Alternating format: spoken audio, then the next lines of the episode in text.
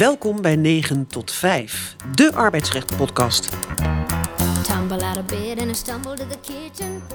Het is vandaag 24 november 2021. Mijn naam is Els de Wind. Ik ben advocaat bij Van Doornen. En ik zit hier met twee collega-advocaten. Elise van S van Legalitas Advocaten. En Meerte van den Heuvel van Nimble Arbeidsrecht. En de aanleiding voor de podcast van vandaag is de zeer recente uitspraak van onze Hoge Raad van 12 november 2021. En die gaat over een casus waarbij, waarin een werknemer zijn arbeidsovereenkomst zelf opzegt. Op 25 augustus van enig jaar. Op 30 augustus wordt dit keurig bevestigd door de werkgever met nog een aardig briefje dat het administratief allemaal keurig afgehandeld wordt. En een half jaar later, dus in januari van het jaar daarop, komt de werknemer om door zelfdoding. En de vraag is eigenlijk: wat moet je nou wel en niet doen in zo'n geval als werkgever? Elise, um, ik heb de casus net heel kort toegelicht. Uh, heb jij daar nog, zeg maar, wat de feiten betreft, nog iets aan toe te voegen? Jazeker. Uh, het gaat om een arbeidsongeschikte werknemer. Die werkte daar zeven jaar en hij had psychische problemen. Hij is meermalen opgenomen geweest, uh, gedwongen en ongedwongen, in psychiatrische klinieken. Hij heeft ook meerdere pogingen gedaan tot zelfdoding. Nadat hij dus de arbeidsovereenkomst heeft opgezegd, heeft hij vervolgens in januari, dus een aantal maanden daarna, zelfmoord gepleegd. Zijn partner die vordert, die mist vervolgens een aanspraak op partner- en wezenpensioen. En dat was normaliter 11.000 per jaar. En dat is nu een overlijdensdekkingsverzekering van 420 per jaar. En dat is eigenlijk haar belang. Oké, en, Elise, betekent dat dan dat de uh, partner van de werknemer die door zelfdoding om het leven is gekomen, dat die de procedure start in dit geval? Ja, zowel de partner als de zoon starten de procedure. En wat ze dan vorderen is een voorschot op de schadevergoeding, waarbij ze in eerste instantie een bedrag vordert van 40.000 euro. En de grondslag daarvoor is dat zij vindt dat de werkgever aansprakelijk is omdat hij tekortgeschoten zou zijn in haar zorgplicht en onderzoeksplicht. Zo, dat is geen uh, eenvoudige Nee. Denk ik. ik ben benieuwd wat er verder. Uh... Ja, want die procedure die uh, komt dus uiteindelijk eerst bij het Hof. Hè? En wat, wat zei het Hof daarvan, voordat de zaak bij de Hoge Raad kwam? Die vindt dat uh, de arbeidsovereenkomst of de opzegging duidelijk een ondubbelzinnige verklaring vereist. Dus een hele strenge toets. Het Hof vindt ook dat de werknemer dat heeft gedaan. Dat hij, hij moet normaliter behoed worden voor ernstige financiële gevolgen. Zoals het niet aanspraak maken op een WW en geen transitievergoeding, geen loon meer. En het Hof vindt dat hij deze verklaring duidelijk een ondubbelzinnig is. En uh, dat dus duidelijk is dat hij wilde opzeggen. Hij had een maand opzegtermijn. Heeft bedankt voor de fijne samenwerking. Dus de werkgever mocht daarop afgaan. Dus de wil tot opzegging heeft dus niet on, uh, ontbroken, ondanks zijn psychische achtergrond. Het enkele en ook het feit dat er nooit meer een signaal is gekomen van de werknemer. Dus ook niet nadat hij uh, de bevestiging van de opzegging is gedaan, is ook niks meer gehoord. Dus de werknemer heeft ook niets meer laten weten, heeft nooit meer spijt betuigd. Dus de werkgever mocht er gewoon uh, vanuit gaan dat die opzegging zag op die wil. En ook de partner van de overledene niet, hè? want er zit een half jaar tussen. En er was een hele prettige wisseling van die briefjes. Hè? De een zegt op en de ander bevestigt het. Ja. En daarna is er eigenlijk niets meer gebeurd. Tot dus in januari een einde aan het leven kwam van de ex-werknemer. En um, begrijp ik het goed? De, de, de, de zaak is natuurlijk hier dat als een werknemer zelf een overeenkomst opzegt onder het Nederlands arbeidssysteem of wettelijk systeem, ja. Uh, dat is nogal wat, want de werknemer is zwaar beschermd. En uh, zoals je net ook al noemde, volgens mij, je, ja, je kan geen aanspraak maken op een werkloosheidsuitkering. Je kan geen aanspraak maken op transitievergoeding. Dus dat is ja. nogal wat. Hè? Vandaar dat het interessant is om te kijken. Wat moet een werkgever nou wel en niet doen in zo'n uh, in zo'n zaak? Hey, en die um, zaak is dus van het Hof bij de Hoge Raad gekomen. En uh, hoe verliep het daar? De, de, Hoge Raad bekrachtigt eigenlijk wat het Hof in eerste instantie al heeft opgeschreven. Uh, die vindt dat er eigenlijk in dit geval niet echt een onderzoeksplicht was. En als die er wel was geweest, dus als de werkgever die onderzoeksplicht had gehad en had gedaan, dan nog had het niet tot een ander oordeel geleid. Want die opzegging die was gewoon uh, ondubbelzinnig en duidelijk. Dus het had eigenlijk niet uitgemaakt, schrijft Hoge Raad.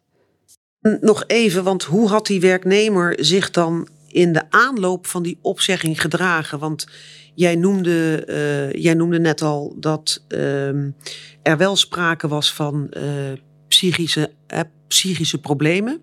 Ja. er was ook sprake van opname in een kliniek. Ja. De vraag is natuurlijk, die gaan we zo ook nog wel even bespreken. Wat wist de werkgever daar nou van? Maar iets meer over de aanloop naar, nou laat ik zeggen, naar, naar augustus. Dus naar de, na de opzegging. Na de opzegging, hoe was dat? Eh, tot voor kort was hij op, gedwongen opgenomen geweest in een psychiatrische kliniek. Volgens mij in Duitsland, in Kleven. Het contact tussen werkgever en werknemer was ook verslechterd. En dat kan ook een weerslag hebben gehad op de psychische toestand van deze werknemer. Um, dat speelde mee, volgens mij heeft Hoge Raad er ook iets over gezegd, hè? Dat de problemen die er verder waren ook misschien wel een rol hadden gespeeld. Ja, dus eigenlijk dat hij heeft opgezegd omdat hij, het, uh, omdat hij vast zat in het systeem van, van zijn arbeidsrelatie. En daardoor hoopte beter te worden als hij zou opzeggen. Dat is eigenlijk wat zijn partner achteraf heeft verklaard uh, bij het Hof in een getuigenverklaring. En want Elise, um, Els stipt het net al even aan, hè, maar had, had werkgever nu weet van die toestand van de werknemer? Want uh, ik heb uiteraard die uitspraak gelezen en ik, ik kreeg het daar niet zo duidelijk uit. Hè. Wel dat de bedrijfsarts heeft aangegeven dat er ook werkgerelateerde uh, oorzaak zat aan zijn arbeidsongeschiktheid. Maar ik heb niet het antwoord kunnen lezen op de vraag: wat wist die werkgever nu? Um, en zou dat het anders hebben gemaakt? Ik heb het ook niet kunnen lezen of die werkgever het wist. En normaal gesproken geldt er natuurlijk ook een medisch geheim. Dus een werkgever weet niet zo snel of een werknemer uh, gedwongen of niet gedwongen opgenomen wordt in een psychiatrische kliniek. Dus dat blijkt niet uit, uh, uit de uitspraak. Ik denk wel dat het had uitgemaakt of die werkgever ervan op de hoogte was geweest. Want als dat zo was, dan lijkt het mij dat hij een vergaande onderzoeksplicht heeft dan, uh, dan als, hij dat niet, als hij daar niet van op de hoogte is. Wat die ondubbelzinnigheid misschien kleurt. Ja, ja. precies. Ja. Maar hoe zit het dan? Want dit is dit geval. We hebben natuurlijk de loop der jaren veel meer van dit soort gevallen gehad. Hè? Niet, niet per se allemaal rondom zelfdoding, maar wel. Uh, wat moet die werkgever nou doen? Hè? Wanneer heeft die werkgever nou een onderzoeksplicht? Hoe zit dat juridisch dan eigenlijk? Met name gekeken worden naar uh, de context. Dus hoe uh, een werknemer opzegt. Op het moment dat een werknemer opzegt, en dat kan dus schriftelijk of mondeling, dat maakt dus verder niet uit. Uh, gaat het erom of in hoe die, hoe die context is. En hoe die werkgever dan vervolgens dat contact onderhoudt met die werknemer. En vraagt wat de reden is van de opzegging. Heeft hij bijvoorbeeld een andere baan? verkeert hij in een emotionele toestand? Dus die moet dat wel even checken. Dus als een werknemer een andere baan heeft en om die reden opzegt, of, of bijvoorbeeld een uh, bepaalde functie heeft of hoog opgeleid is, dan is het dan een andere context dan als het een, een werknemer is die gewoon zegt: uh, Ik vertrek, zoek het uit en uh, vertrekt. En de deur zich dichtgooit. Dus daar wordt ook naar gekeken. En daarnaast is, het, is een opzegging een eenzijdige rechtshandeling. Dus uh, je hebt geen akkoord juridisch? nodig van de werkgever. Nee, ja, het is heel juridisch, maar je hebt bijvoorbeeld geen bevestiging nodig. Het is gewoon, ik zeg op als werknemer en hmm. dan is dat het. En dan kan je er later dus niet zomaar op terugkomen, tenzij de werkgever daarmee instemt. Met die, als je erop terugkomt, daarmee instemt. Precies. Maar daarom zie je volgens mij in de praktijk, als je een aantal uh, gevallen uh, bekijkt, hè, de rechtspraak, zie je ook vaak dat die werkgevers niet dralen en snel bevestigen. Als ze tenminste van de werknemer af willen. En vandaar ook denk ik die onderzoeksplichten in bepaalde gevallen. Exact, en da daar kom ik zo nog op in een andere uh, uitspraak. Want hè, ook bijvoorbeeld eigen beleid, hoe kun je opzeggen, moet dat schriftelijk, wordt daarbij ook meegewogen. Maar ook hoe lang heb je er overheen laten gaan dat je hebt bevestigd? En heb je de werknemer gelegenheid gegeven? Maar uh, ik parkeer die even tot na deze uitspraken. Want je zei, je zei er net wel wat over, maar kan een werknemer altijd gewoon, het is een eenzijdige rechtshandeling, maar kan een werknemer er nou gewoon altijd op terugkomen? Of moet dat snel of kan dat later? Uh, of, of moet je dat doen voordat de werkgever bevestigt? Hoe zit dat? Kan de werknemer later op de opzegging terugkomen? Een werknemer kan of intrekken? Hè? Of uh, nee. intrekken? Een werknemer kan niet intrekken zonder instemming van de werkgever. Maar wat veel gebeurt, is dat uh, een werknemer opzegt en zich later bedenkt. Of later bedenkt van nou, ik heb eigenlijk uh, helemaal geen WW. En dan komt hij in de financiële nood. En dan zegt hij, ja, eigenlijk uh, was ik in zo'n emotionele toestand dat ik niet wist wat ik deed. Dus ik kom er nu op terug. want het was geen ondubbelzinnige verklaring. Dat is wat je heel ziet in de jurisprudentie en in de lagere rechtspraak. Dus het moet een ondubbelzinnige verklaring zijn van de werknemer gericht op een opzegging. Ja, want dan hebben we dat geval van de rechtbank Limburg. Kan je daar iets meer over vertellen? Ja, dat was ontslag op staande voet gegeven door een werkgever. Die vervolgens dacht van ja, dit vind ik eigenlijk helemaal niet... Uh, was andersom eigenlijk dus. Ja, ja, de werkgever die dan iemand op staande voet ontslaat, een werknemer. En daarna die dat ontslag op staande voet probeert in te trekken. Maar daarvan zegt dus de rechtbank ook dat kan niet, want dat is een eenzijdige rechtshandeling. Dus een opzegging, zowel van werkgever als van werknemer, kan niet ingetrokken worden zonder instemming van de andere partij. En dat is daarin eigenlijk ook bevestigd in die uitspraak. En dan nog even over die, je, je hebt het net genoemd, een duidelijke en ondubbelzinnige opzegging. Ja. Wat, wat betekent dat nou, een duidelijke en ondubbelzinnige opzegging?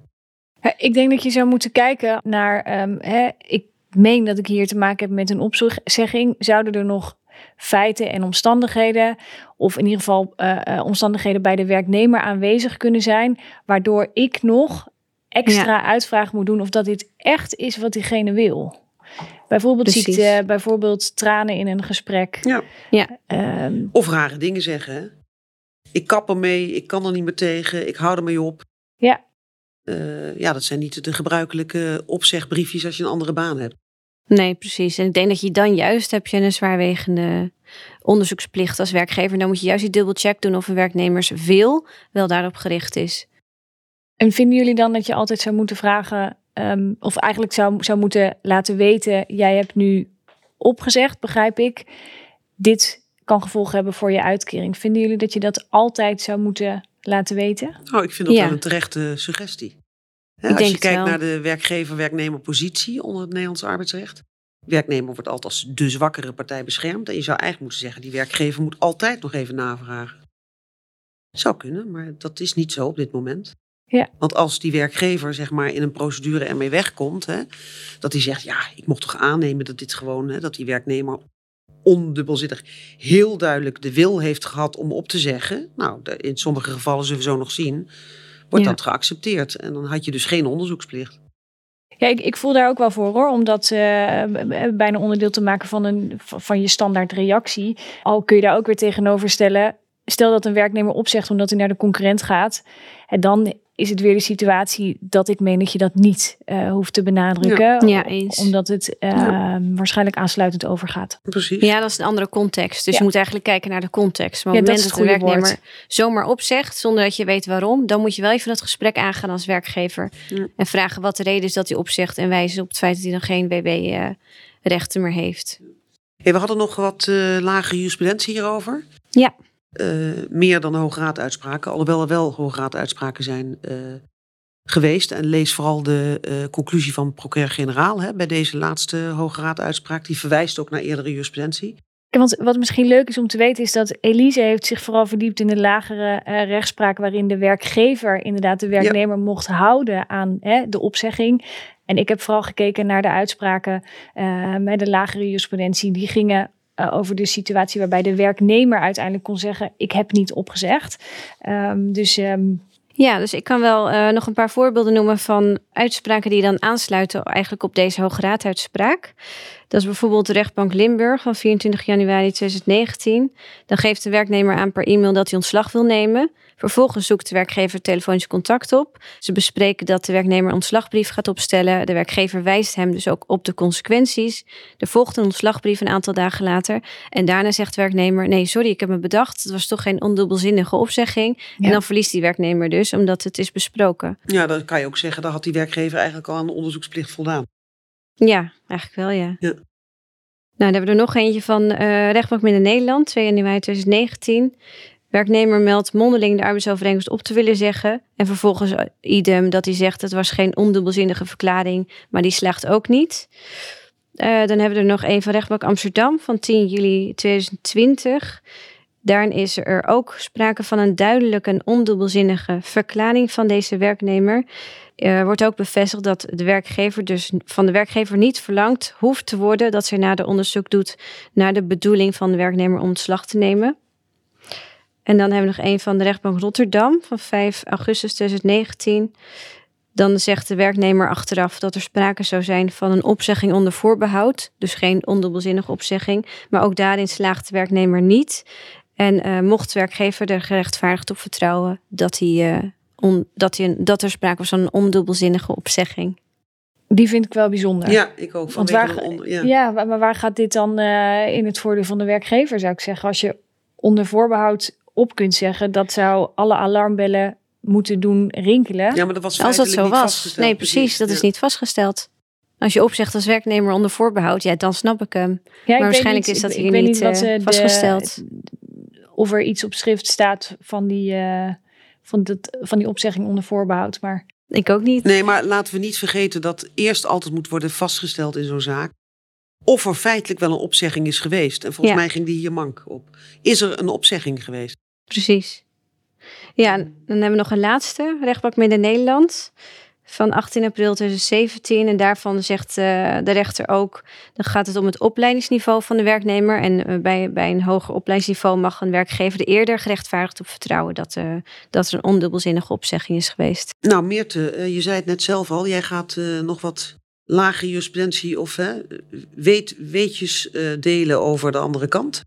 Ja, en, en je ziet dat in die lage jurisprudentie, waarin eh, werkgever de werknemer dus zou willen houden aan die vermeende opzegging, dat het daarin extra belangrijk wordt wat nu de context is waarbinnen alles zich heeft afgespeeld. En ehm, wat dat betreft is 2021 en ook wel 2022 een goed jaar geweest voor de lagere eh, jurisprudentie hierover, want er is best wel wat over te Ja. vinden.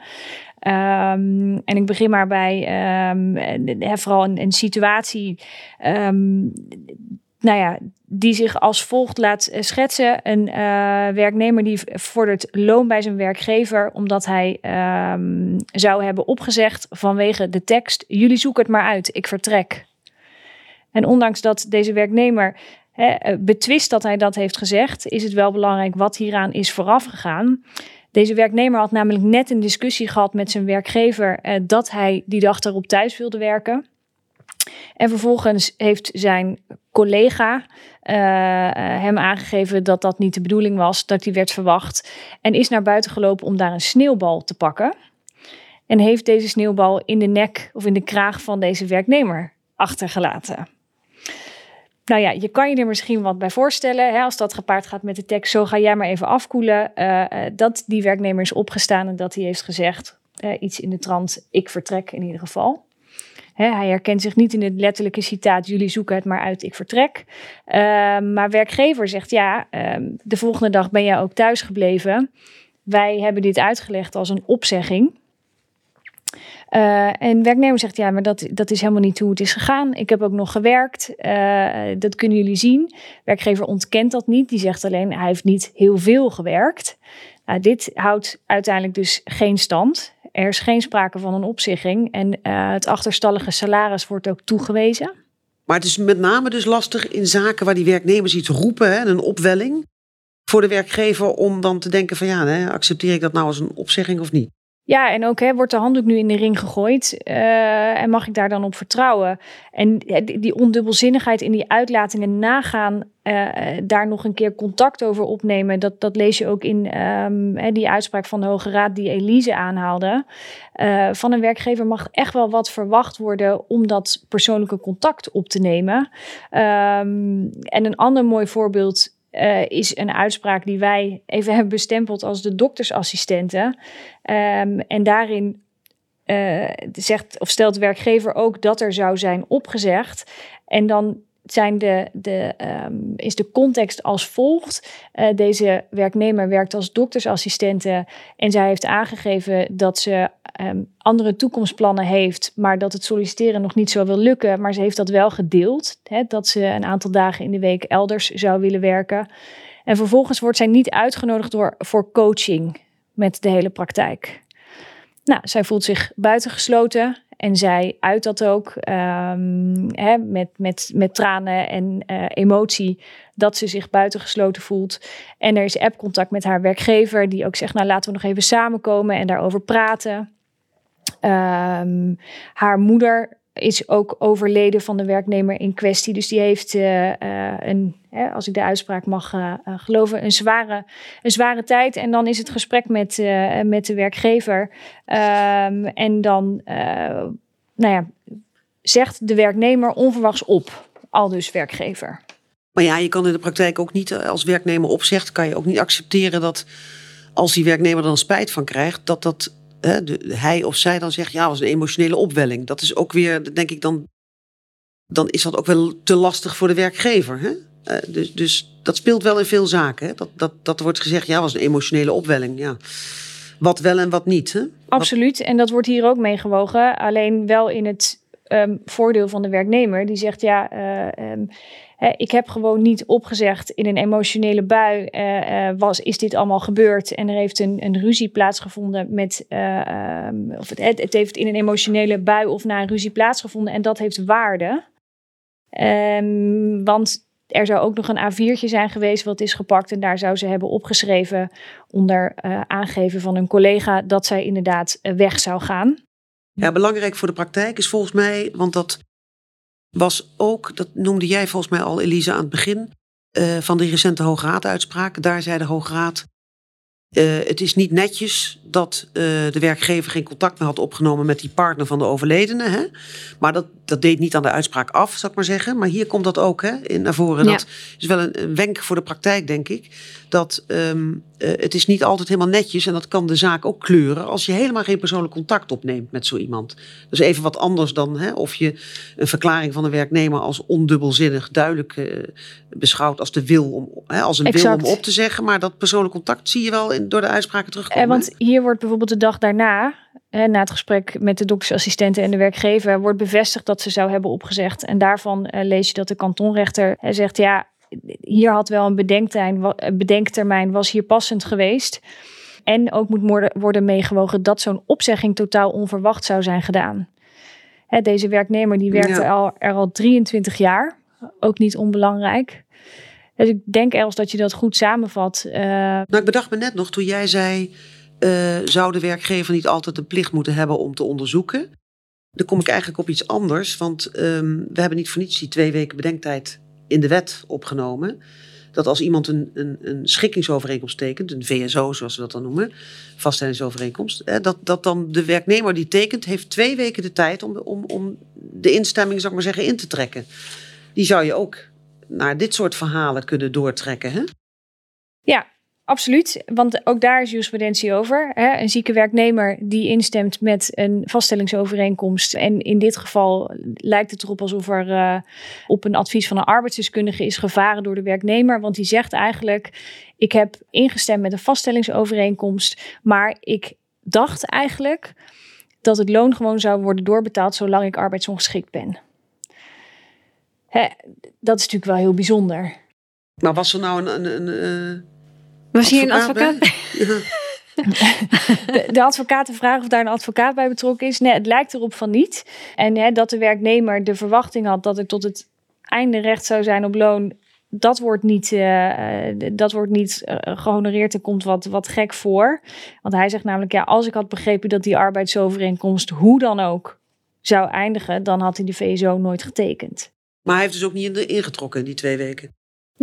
Oh. Hij is er denk ik pas achter gekomen op het moment dat het UWV zei: um, Sorry, vriend. Om even antwoord te geven op jouw vraag, Els, ook waar het gaat over het bij het sluiten van een vaststellingsovereenkomst, geldt natuurlijk die onderzoeksplicht. En ik zou bijna willen zeggen, op het moment dat je te maken hebt met een zieke werknemer, ja, dan is het een onderzoeksplicht met caps lock aan. Ja, eens. Toch? Ik weet ja. niet hoe jullie dat in de praktijk uh, uh, benaderen, maar Um, en je vroeg net, Elise, was er een advocaat bij betrokken? Nou ja, daarmee haal je natuurlijk ook al wel een deel van de discussie weg. Dat iemand zich goed laat adviseren en dat je dat wellicht als werkgever ook kunt gebruiken. Jij hebt je laten adviseren. Uh, dat is wel ook een bevestiging van jouw ondubbelzinnigheid.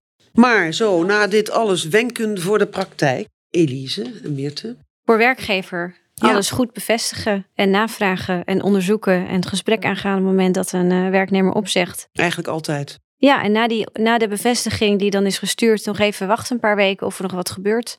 En als er niks gebeurt, dus als de werknemer niet roept van uh, ik heb me bedacht, uh, het was een opwelling, dan kan je er wel van uitgaan dat het, uh, wat mij betreft, dat het gewoon klopt. Ja, in ieder geval die schriftelijke bevestiging doen dat je nog een moment hebt gepakt om uit te vragen: is dit echt wat jij, wat jij wil? We hebben de gevolgen besproken en dan zou de vraag inderdaad zijn: uh, geef, geef de context aanleiding om dat te doen of niet? En ja, dat kunnen we niet ja. nu beantwoorden. Dat is per situatie afhankelijk. Dit was de dertiende aflevering alweer van 9 tot 5, de arbeidsrecht-podcast. Dank Meerte van den Heuvel en Elise van Es. En volgt u vooral onze website 9 tot 5 podcast.nl voor alle volgende afleveringen.